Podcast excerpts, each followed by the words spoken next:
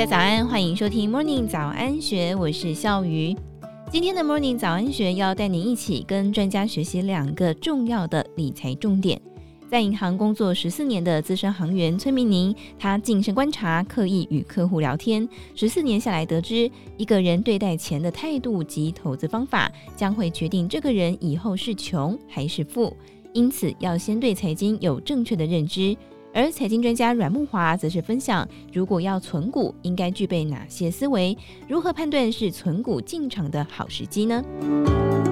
资深银行员崔明宁运用观察所学到的心得，毕业之后存到大约新台币五十万元，在数年之后开始投资房地产，花十年时间存到大约新台币四千六百万元，当起包租婆，达到财富自由。他分享自己曾经向一位前来办理定存的顾客推荐债券基金，毕竟定存的利息并不到百分之一，而债券基金虽然不能够保本，但是收益率的变动幅度比较小，相对合理。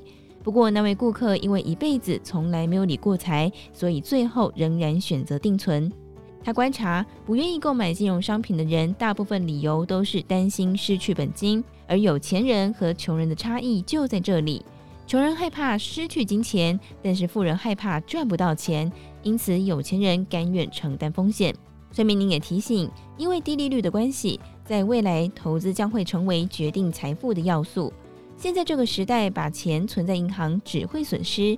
他将投资定义为用小额去体验基金、股票或是美元等等任何可以做的投资，并且借此经验学习经济的一项操作。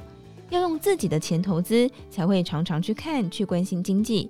如果投资只是纸上谈兵，没有实际操作的话，那么你累积到的只会是知识，绝对不会是资产。如果想要成为有钱人，那么就投资吧。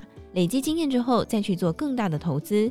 天下没有白吃的午餐，与其害怕失去金钱，更应该害怕赚不到钱。只有敢承担风险的人，才能够获得财富。如果寻求安全感，那么就只会永远停留在现状。而知名的财经专家阮慕华又是如何纵观大环境的趋势，透过定期定额存股赚得比较长的时间财，也研究投资营收利益正在高成长期的公司，赚取到短期的机会财呢？阮慕华说，中年人一般都有些财力，如果到中年还没有一些资产，那么问题不小，就要赶紧的理财和投资，否则时间是不等人的。假设有一定资产实力的中年人应该如何投资呢？他认为中年投资不用太保守，但是也不能像年轻时候的积极，保守稳健是原则，风险和利润要均等。该保守的投资和财务规划，例如退休规划就要采取保守稳健的操作策略。以定时定额投资台币和美元计价的 E T F， 台币可以选择指数型 E T F，元大投信或是富邦投信等等，都有知名的相关 E T F 可以提供挑选和比较。重点在于定时投资和设定停利点，适时出场但是不停扣，适时再加码增加扣款的金额，这些都是必要的策略。做对了，可能会比挑选标的来得更加重要。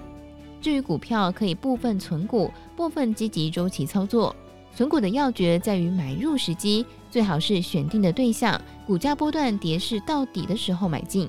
但是又如何判断是否见底呢？只要一档好的中大型股票在三个月之内没有见到新的低价，大概就可以确认到底了。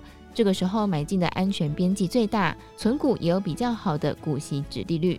另外，存金融股是许多人的目标，不少朋友想说，存个五百张第一金作为退休的目标。第一金每一年大概可以配息 一点五 元左右，五百张一年就有七十五万的股息收入，再加上劳保、劳退金，应该可以过个不错的退休生活。第一金的股价如果是在二十一元左右，五百张那么就是一千万元，这也是台湾大多数人退休金的目标数字。那要如何存到一千万价值的金融股呢？但是也有人会问，如果要存股，是不是存台积电会更好呢？无论是存股台积电或是金融股，首先要有的心理准备是，不要在乎股价的短时间涨跌。如果你会看盘，每天心情会随着股价起伏的人，那么你可能不太适合当存股族哦。以上内容摘自大是文化所出版的《资深银行员偷学客户的钱滚钱秘籍》，以及天下杂志所出版的《钱要投资，赚到退休，赚到自由健康》。更多精彩内容也欢迎参考《今周刊》官方网站，或是下载《今周》的 App。